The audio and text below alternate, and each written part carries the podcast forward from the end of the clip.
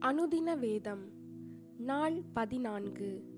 பழைய ஏற்பாட்டின் பகுதி ஆதியாகமம் அதிகாரம் நாற்பத்தி ஒன்று முதல் நாற்பத்தி இரண்டு.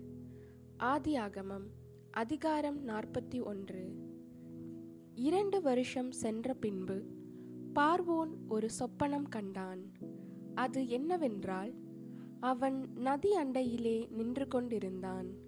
அப்பொழுது அழகும் புஷ்டியுமான ஏழு பசுக்கள் நதியிலிருந்து ஏறி வந்து புல் மேய்ந்தது. அவைகளின் பின் அவலட்சணமும் கேவலமுமான வேறே ஏழு பசுக்கள் நதியிலிருந்து ஏறி வந்து நதி ஓரத்தில் மற்ற பசுக்கள் அண்டையிலே நின்றது. அவலட்சணமும் கேவலமுமான பசுக்கள் அழகும் புஷ்டியுமான ஏழு பசுக்களையும் பட்சித்து போட்டது. இப்படி பார்வோன் கண்டு விழித்து கொண்டான். மறுபடியும் அவன் நித்திரை செய்து இரண்டாம் விசை ஒரு சொப்பனம் கண்டான். நல்ல செழுமையான ஏழு கதிர்கள் ஒரே தாளில் இருந்து ஓங்கி வளர்ந்தது. பின்பு சாவியானதும் கீழ்காற்றினால் தீந்ததுமான ஏழு கதிர்கள் முளைத்தது. சாவியான கதிர்கள் செழுமையும் நிறைமேனியுமான அந்த ஏழு கதிர்களையும் விழுங்கி போட்டது. அப்பொழுது பார்வோன் விழித்துக்கொண்டு அது சொப்பனம் என்று அறிந்தான்.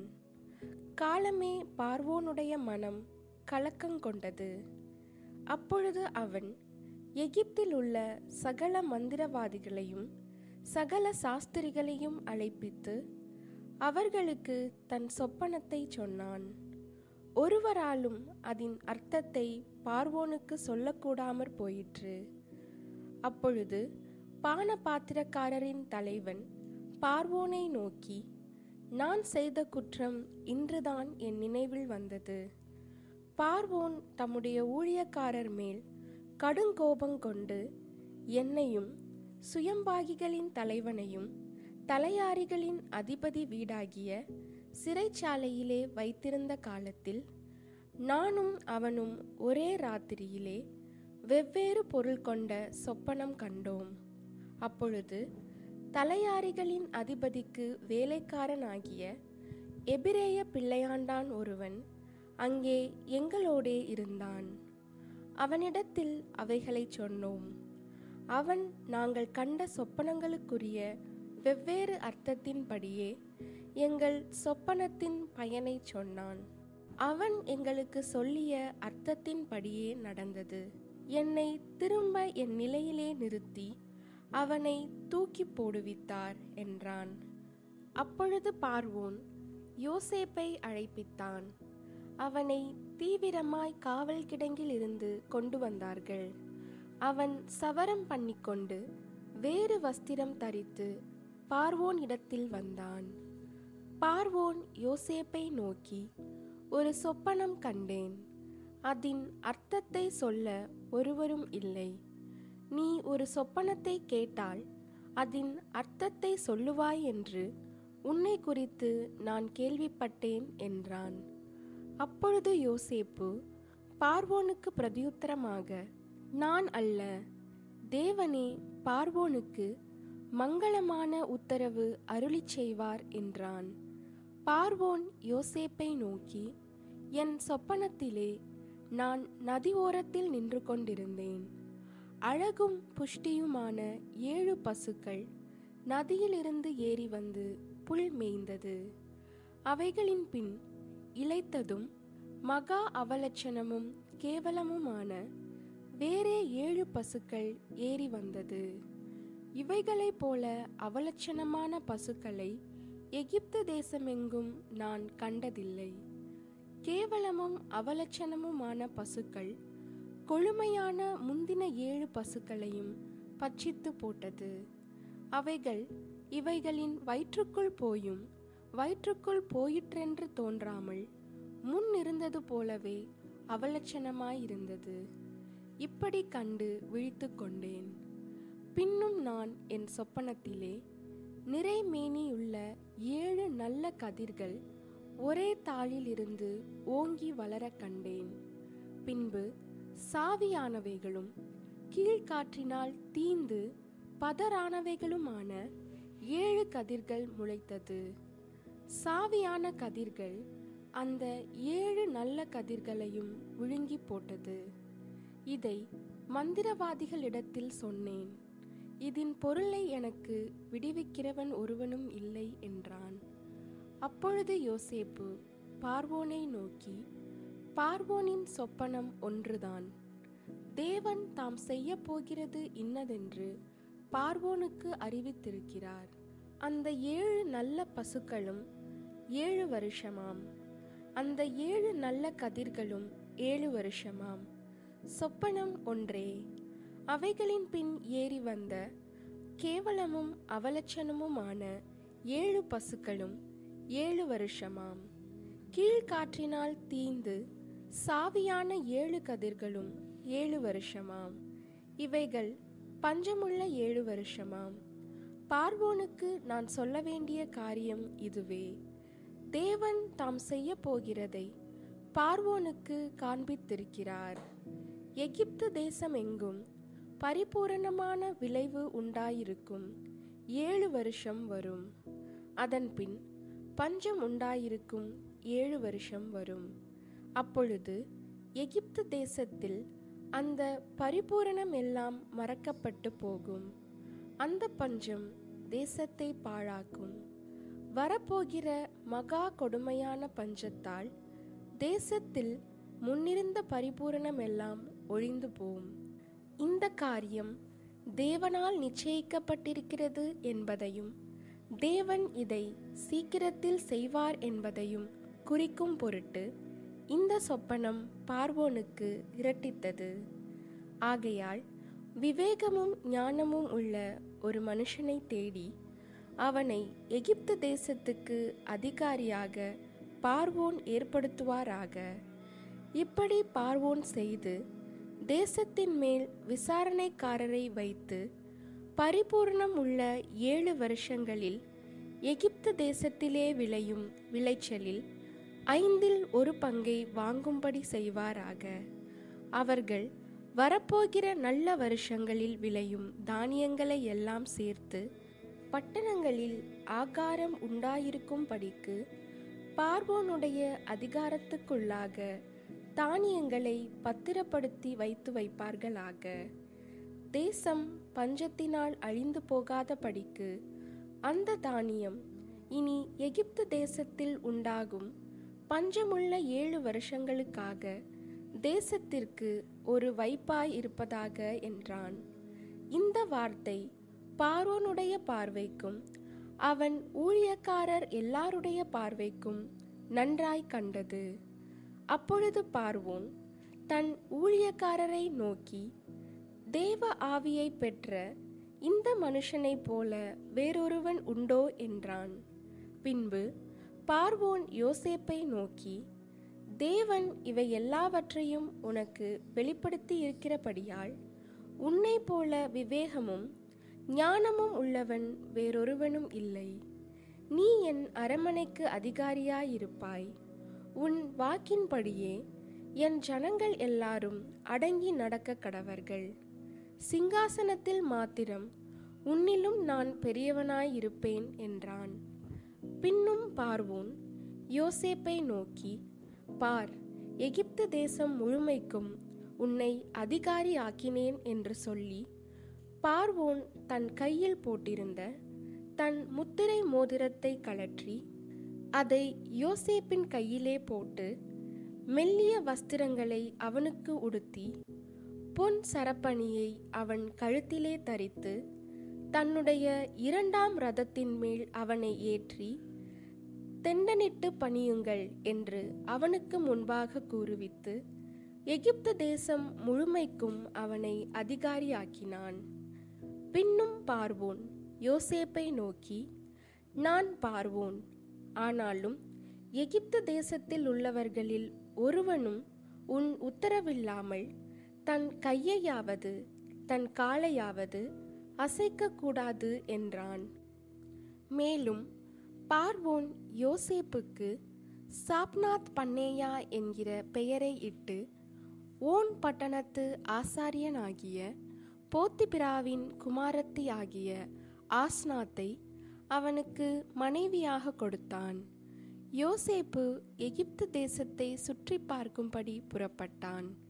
யோசேப்பு எகிப்தின் ராஜாவாகிய பார்வோனுக்கு முன்பாக நிற்கும்போது முப்பது வயதாயிருந்தான். யோசேப்பு பார்வோனுடைய சந்நிதியில் இருந்து புறப்பட்டு எகிப்து தேசம் எங்கும் போய் சுற்றி பார்த்தான். பரிபூரணம் உள்ள ஏழு வருஷங்களிலும் பூமி மிகுதியான பலனை கொடுத்தது. அவ்வேழு வருஷங்களில் எகிப்து தேசத்தில் விளைந்த தானியங்களை எல்லாம் அவன் சேர்த்து அந்த தானியங்களை பட்டணங்களில் கட்டி வைத்தான். அந்தந்த பட்டணத்தில் அதினதின் சுற்றுப்புறத்து தானியங்களை கட்டி வைத்தான். இப்படி யோசேப்பு அளவிறந்ததாய் கடற்கரை மணலைப் போல மிகுதியாக தானியத்தை சேர்த்து வைத்தான். அது அளவுக்கு அடங்காததாய் இருந்தது. பஞ்சமுள்ள வருஷங்கள் வருவதற்கு முன்னே யோசேப்புக்கு இரண்டு குமாரர் பிறந்தார்கள். அவர்களை ஓன் பட்டணத்து ஆசாரியனாகிய போத்திபிராவின் குமாரத்தியாகிய ஆஸ்நாத்து அவனுக்கு பெற்றாள். யோசேப்பு என் வருத்தம் யாவையும் என் தகப்பனுடைய குடும்பம் அனைத்தையும் நான் மறக்கும்படி தேவன் பண்ணினார் என்று சொல்லி மூத்தவனுக்கு மனாசே என்று பெயரிட்டான். நான் சிறுமைப்பட்டிருந்த தேசத்தில் தேவன் என்னை பழுக பண்ணினார் என்று சொல்லி இளையவனுக்கு எப்பிராயிம் என்று பெயரிட்டான். எகிப்து தேசத்தில் வந்த பரிபூரணமுள்ள ஏழு வருஷங்களும் முடிந்தபின் யோசேப்பு சொல்லியபடி ஏழு வருஷ பஞ்சம் தொடங்கினது. சகல தேசங்களிலும் பஞ்சம் உண்டாயிற்று. ஆனாலும் எகிப்து தேசமெங்கும் ஆகாரம் இருந்தது. எகிப்து தேசமெங்கும் பஞ்சம் உண்டான போது ஜனங்கள் உணவுக்காக பார்வோனை நோக்கி ஓலமிட்டார்கள். அதற்கு பார்வோன் நீங்கள் யோசேப்பினிடத்துக்கு போய் அவன் உங்களுக்கு சொல்லுகிறபடி செய்யுங்கள் என்று எகிப்தியர் எல்லாருக்கும் சொன்னான். தேசம் எங்கும் பஞ்சம் உண்டானபடியால் யோசேப்பு களஞ்சியங்களை எல்லாம் திறந்து எகிப்தியருக்கு விற்றான். பஞ்சம் எகிப்து தேசத்தில் வர வர கொடிதாயிற்று. சகல தேசங்களிலும் பஞ்சம் கொடிதாயிருந்தபடியால் சகல தேசத்தார்களும் யோசேப்பினிடத்தில் தானியம் கொள்ளும்படி எகிப்துக்கு வந்தார்கள். ஆதியாகமம் அதிகாரம் நாற்பத்தி இரண்டு. எகிப்திலே தானியம் உண்டென்று யாக்கோபு அறிந்து தன் குமாரரை நோக்கி நீங்கள் ஒருவர் முகத்தை ஒருவர் பார்த்து கொண்டிருக்கிறது என்ன? எகிப்திலே தானியம் உண்டென்று கேள்விப்படுகிறேன். நாம் சாகாமல் உயிரோடிருக்கும்படி நீங்கள் அவ்விடத்துக்கு போய் நமக்காக தானியம் கொள்ளுங்கள் என்றான். யோசேப்பின் சகோதரர் பத்து பேர் தானியம் கொள்ள எகிப்துக்கு போனார்கள். யோசேப்பின் தம்பியாகிய பென்யமீனுக்கு ஏதோ மோசம் வரும் என்று சொல்லி யாக்கோபு அவனை அவன் சகோதரரோடே அனுப்பவில்லை. கானான் தேசத்திலே பஞ்சம் உண்டாயிருந்தபடியால் தானியம் கொள்ளப் போகிறவர்களுடனே கூட இஸ்ரவேலின் குமாரரும் போனார்கள். யோசேப்பு அத்தேசத்துக்கு அதிபதியாயிருந்து தேசத்தின் ஜனங்கள் யாவருக்கும் விற்றான். யோசேப்பின் சகோதரர் வந்து முகங்குப்புற தரையிலே விழுந்து அவனை வணங்கினார்கள். யோசேப்பு அவர்களை பார்த்து தன் சகோதரர் என்று அறிந்து கொண்டான். அறிந்தும் அறியாதவன் போல கடினமாய் அவர்களோடே பேசி நீங்கள் எங்கே இருந்து வந்தீர்கள்? என்று கேட்டான். அதற்கு அவர்கள் கானான் தேசத்தில் இருந்து தானியம் கொள்ள வந்தோம் என்றார்கள். யோசேப்பு அவர்களை தன் சகோதரர் என்று அறிந்தும் அவர்கள் அவனை அறியவில்லை. யோசேப்பு அவர்களை குறித்து தான் கண்ட சொப்பனங்களை நினைத்து அவர்களை நோக்கி நீங்கள் வேவுகாரர் தேசம் எங்கே திறந்து கிடக்கிறது என்று பார்க்க வந்தீர்கள்? என்றான். அதற்கு அவர்கள் அப்படியல்ல ஆண்டவனே உமது அடியாராகிய நாங்கள் தானியம் கொள்ள வந்தோம். நாங்கள் எல்லாரும் ஒரு தகப்பனுடைய பிள்ளைகள். நாங்கள் நிஜஸ்தர். உமது அடியார் வேவுக்காரர் அல்ல என்றார்கள். அதற்கு அவன் அப்படியல்ல தேசம் எங்கே திறந்து கிடக்கிறது என்று பார்க்கவே வந்தீர்கள் என்றான். அப்பொழுது அவர்கள் உமது அடியாராகிய நாங்கள் பன்னிரண்டு சகோதரர். கானான் தேசத்தில் இருக்கிற ஒரு தகப்பன் புத்திரர். இளையவன் இப்பொழுது எங்கள் தகப்பனிடத்தில் இருக்கிறான். ஒருவன் காணாமற் போனான் என்றார்கள். யோசேப்பு அவர்களை நோக்கி உங்களை வேவுகாரர் என்று நான் சொன்னது சரி. உங்கள் இளைய சகோதரன் இங்கே வந்தாலொழிய நீங்கள் இங்கே இருந்து புறப்படுவது இல்லை என்று பார்வோனின் ஜீவனை கொண்டு ஆணையிட்டு சொல்லுகிறேன். இதனாலே நீங்கள் சோதிக்கப்படுவீர்கள். உங்கள் சகோதரனை அழைத்து வரும்படி உங்களில் ஒருவனை அனுப்புங்கள். உங்களிடத்தில் உண்மை உண்டோ இல்லையோ என்று உங்கள் வார்த்தைகள் சோதிக்கப்படும் அளவும் நீங்கள் காவலில் இருக்க வேண்டும். இல்லாவிட்டால் நீங்கள் வேவுகாரர்தான் என்று பார்வோனின் ஜீவனை கொண்டு ஆணையிட்டு சொல்லுகிறேன் என்று சொல்லி அவர்கள் எல்லாரையும் மூன்று நாள் காவலிலே வைத்தான். மூன்றாம் நாளிலே யோசேப்பு அவர்களை நோக்கி நான் தேவனுக்கு பயப்படுகிறவன். நீங்கள் உயிரோடே இருக்கும்படிக்கு ஒன்று செய்யுங்கள். நீங்கள் நிஜஸ்தரானால் சகோதரராகிய உங்களில் ஒருவன் காவற்கூடத்தில் கட்டுண்டிருக்கட்டும். மற்றவர்கள் புறப்பட்டு பஞ்சத்தினால் வருந்துகிற உங்கள் குடும்பத்துக்கு தானியம் கொண்டு போய் கொடுத்து உங்கள் இளைய சகோதரனை என்னிடத்துக்கு அழைத்து கொண்டு வாருங்கள். அப்பொழுது உங்கள் வார்த்தைகள் மெய்யென்று விளங்கும். நீங்கள் சாவதில்லை என்றான். அவர்கள் அப்படி செய்கிறதற்கு இசைந்து நம்முடைய சகோதரனுக்கு நாம் செய்த துரோகம் நம்மேல் சுமந்தது. அவன் நம்மை கெஞ்சி வேண்டிக் கொண்ட போது அவனுடைய மன வியாகுலத்தை நாம் கண்டும் அவனுக்கு செவி கொடாமற் போனோமே. ஆகையால் இந்த ஆபத்து நமக்கு நேரிட்டது என்று ஒருவரை ஒருவர் பார்த்து சொல்லிக் கொண்டார்கள். அப்பொழுது ரூபன் அவர்களை பார்த்து இளைஞனுக்கு விரோதமாக பாவம் செய்யாதிருங்கள் என்று நான் உங்களுக்கு சொல்லவில்லையா? நீங்கள் கேளாமற் போனீர்கள். இப்பொழுது இதோ அவன் இரத்தப்பழி நம்மிடத்தில் வாங்கப்படுகிறது என்றான். யோசேப்பு துபாசியை கொண்டு அவர்களிடத்தில் பேசினபடியால் தாங்கள் சொன்னது அவனுக்கு தெரியும் என்று அறியாதிருந்தார்கள். அவன் அவர்களை விட்டு அப்புறம் போய் அழுது திரும்ப அவர்களிடத்தில் வந்து அவர்களோடே பேசி அவர்களில் சிமியோனை பிடித்து அவர்கள் கண்களுக்கு முன்பாக கட்டுவித்தான்.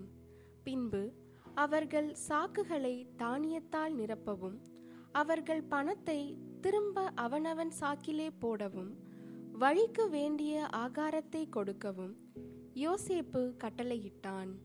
அப்படியே அவர்களுக்கு செய்யப்பட்டது.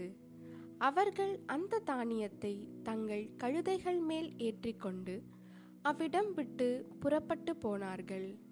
தங்குகிற இடத்திலே அவர்களில் ஒருவன் தன் கழுதைக்கு தீவனம் போட தன் சாக்கை திறந்தபோது சாக்கின் வாயிலே தன் பணம் இருக்கிறதைக் கண்டு தன் சகோதரரை பார்த்து என் பணம் திரும்ப வந்திருக்கிறது. இதோ அது என் சாக்கிலே இருக்கிறது என்றான். அப்பொழுது அவர்களுடைய இருதயம் சோர்ந்து போய் அவர்கள் பயந்து ஒருவரை ஒருவர் பார்த்து தேவன் நமக்கு இப்படி செய்தது என்ன? என்றார்கள்.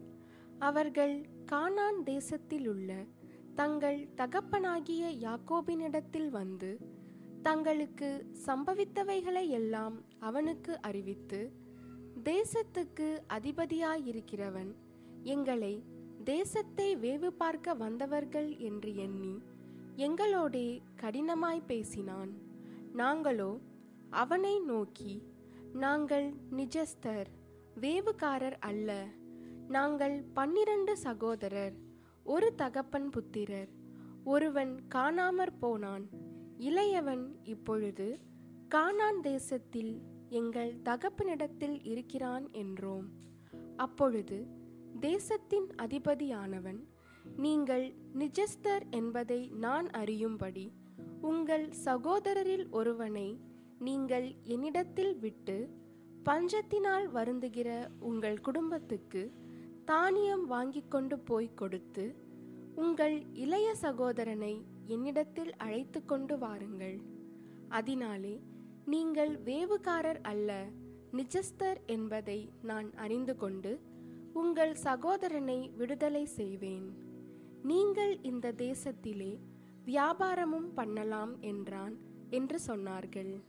அவர்கள் தங்கள் சாக்குகளில் உள்ள தானியத்தை கொட்டுகையில் இதோ அவனவன் சாக்கிலே அவனவன் பணமுடிப்பு இருந்தது. அந்த பணமுடிப்புகளை அவர்களும் அவர்கள் தகப்பனும் கண்டு பயந்தார்கள். அவர்கள் தகப்பனாகிய யாக்கோபு அவர்களை நோக்கி என்னை பிள்ளையற்றவனாக்குகிறீர்கள். யோசேப்பும் இல்லை சிமியோனும் இல்லை. பெண்யமீனையும் கொண்டு போக பார்க்கிறீர்கள். இதெல்லாம் எனக்கு விரோதமாய் நேரிடுகிறது என்றான். அப்பொழுது ரூபன் தன் தகப்பனை பார்த்து அவனை என் கையில் ஒப்புவியும். நான் அவனை திரும்ப உம்மிடத்தில் கொண்டு வருவேன் அவனை கொண்டு வராவிட்டால் என் இரண்டு குமாரரையும் கொன்று போடும் என்று சொன்னான். அதற்கு அவன் என் மகன் உங்களோடே கூட போவதில்லை. அவன் தமையன் இறந்து போனான். இவன் ஒருவன் மீதியாயிருக்கிறான். நீங்கள் போகும் வழியில் இவனுக்கு மோசம் நேரிட்டால் நீங்கள் என் நரைமயிரை சஞ்சலத்தோடே பாதாளத்தில் இறங்க பண்ணுவீர்கள் என்றான்.